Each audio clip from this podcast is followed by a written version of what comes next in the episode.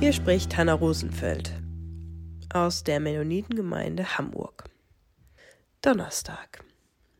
Wir können nur retten, was wir lieben. Keine Ahnung, ob das einfach ein Zitat von einem Freund oder jemandem Berühmtes ist. Aber wenn du jetzt direkt darüber nachdenkst, was du bewahren oder notfalls retten willst, fällt dir spontan ein Ort in deiner Umgebung ein? Wenn nicht, spaziere doch heute durch deine Nachbarschaft oder mach einen kleinen Ausflug.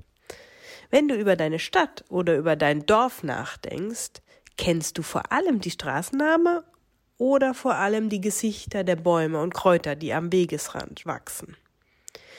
Ich glaube, es ist heutzutage normal, sich eher an Gebäuden oder Straßen zu orientieren.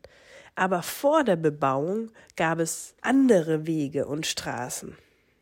Wasserscheiden, Migrationsrouten der Vögel, Pfade von Wildschweinen, Ameisenstraßen, Flussläufe.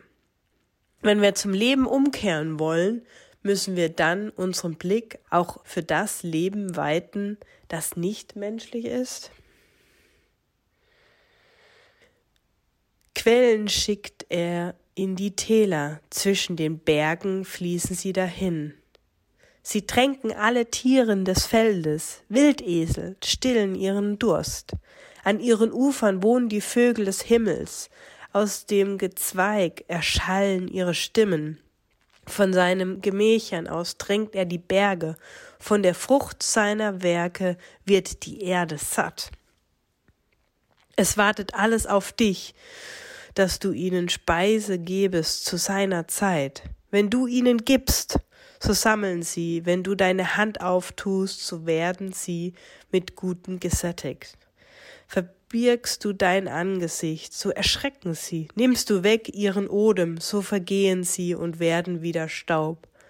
Du sendest aus deinem Oden, so werden sie geschaffen, und du machst neu das Antlitz der Erde. Psalm 104, 10 bis 13 und 27 bis 30.